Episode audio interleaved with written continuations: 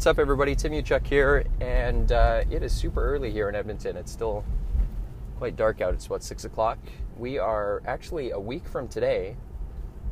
We're moving to the west coast to an island, which is pretty crazy. Um, just rewinding the clock back to a couple months back, where we were just just for fun, just for shits and giggles, we were looking at real estate on the west coast because um, my wife grew up on the on the ocean, and I spent about 15 years on the ocean, and for whatever reason, it's calling us back. And uh, I guess these days, I I'm feeling incredibly grateful for um, for just you know I can attribute this very specifically to defining our, our big future um, years ago. And I talk about it often with my wife you know, we, we have the old uh, the vision board, and we're just very um, specific about the type of life that we want to create, which, of course, um, in an ideal world, is a reflection of your values. And for us, it's all about our kids, you know. And uh, I think happiness, especially if you look at the times where you're happy, it's where your actions and your activities perfectly map and overlap with your with your values. And so if I were to bust my hump and if you know if you were to bust your hump but and and be successful in air quotes where you're you're profitable but you don't have any time and you don't have any freedom then is that really success? And so the move that we're making to the island is is 100% value driven.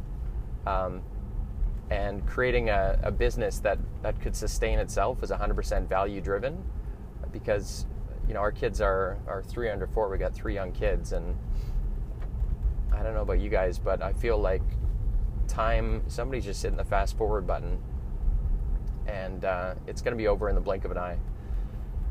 And so we're, we're cultivating our, our dream life. You know, what does the perfect day look like? That's the question we asked ourselves the perfect average day, and what does the perfect average week look like? And it just so happened that it was on an ocean. and so we we found a house um, on an ocean. And so, how how is this all possible? And I would really, uh, for me, it kind of boils down to two two ideas that I'm relentless and relentlessly kind of driving into our business, into our leaders' heads, is um, the two things which are uh, respect for people and continuous improvement.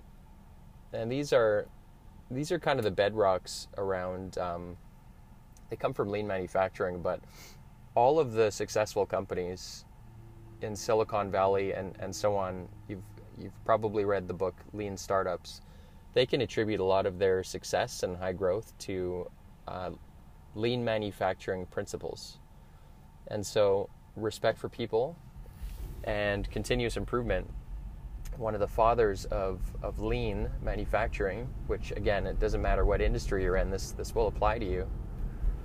Uh, Toyota, and um, one of their whole mottos is um, that they build people before they build cars.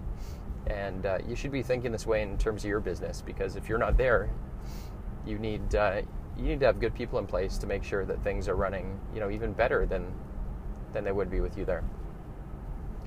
And so the whole respect for people is an interesting thing because most people interpret it as, you know, you're just being friendly and, and letting people off the hook. And it's actually opposite. I can remember back in my early 20s where I was um, working with a, uh, a biotech company and put in charge of their, and they were, I don't know, they were doing about 10 mil a year I was put in charge of their their entire sales and marketing um, globally And I was in my early 20s. And um, so the fact that the uh, the CEO at the time had invested his his trust in me, and he lived in a different city, but he he said, you know what, I trust you're going to make the right decisions, and you know I I would set up all the strategy and um, figure out where we need to focus our energy and, and put together all of the numbers and data and present it to the team. But in my early 20s, the fact that somebody would would show me that respect and, and trust was incredible. And as a result, I grew.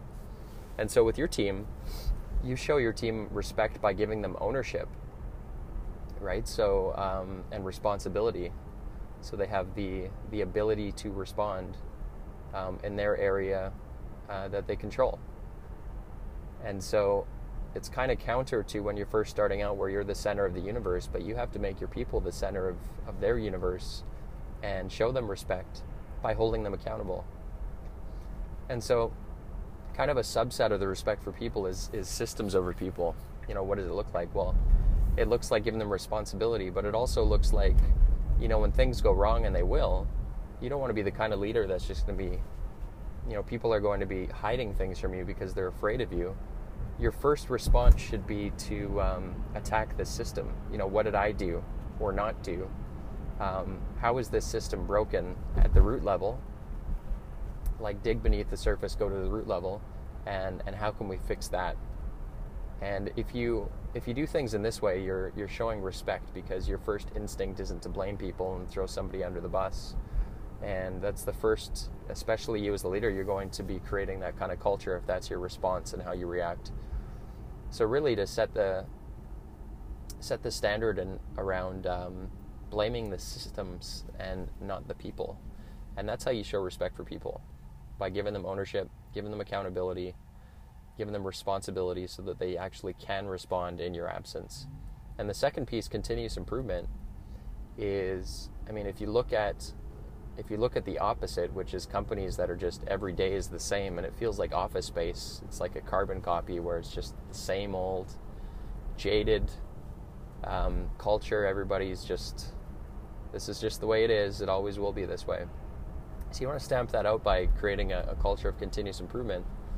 And um, these are all interwoven. So you're showing respect for people by enabling your people to make improvements in your business in your absence and so we've got we've got an explicit program where we actually we have targets um, 250 implemented small improvements every year and we track them and we reward people um, for uh, implemented improvements. And so you know with us moving to the island um, the the leadership team around around me and if you ever want a business that's island proof uh, you want to have people that, that actually have an ownership attitude when they're coming into the office each day.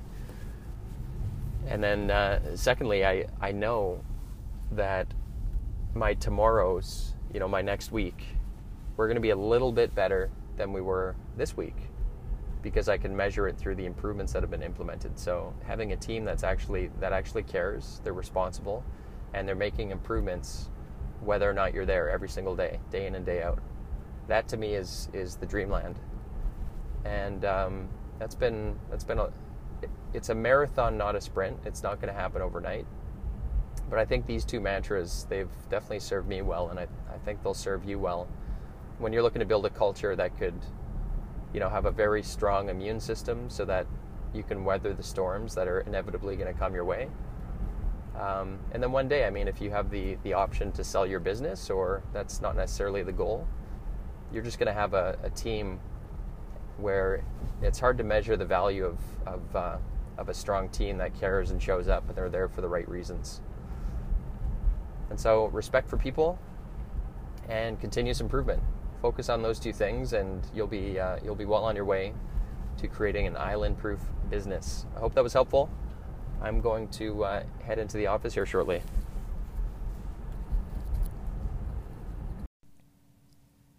Hey, Tim Uchuk here. And real quick, if you enjoyed this podcast episode, if you could take a couple quick seconds to give it a rating, it would be very much appreciated.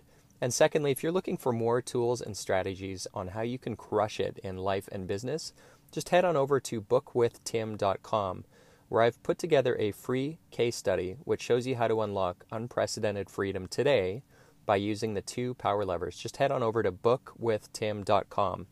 Until next time, wishing you success and freedom in your business. Cheers.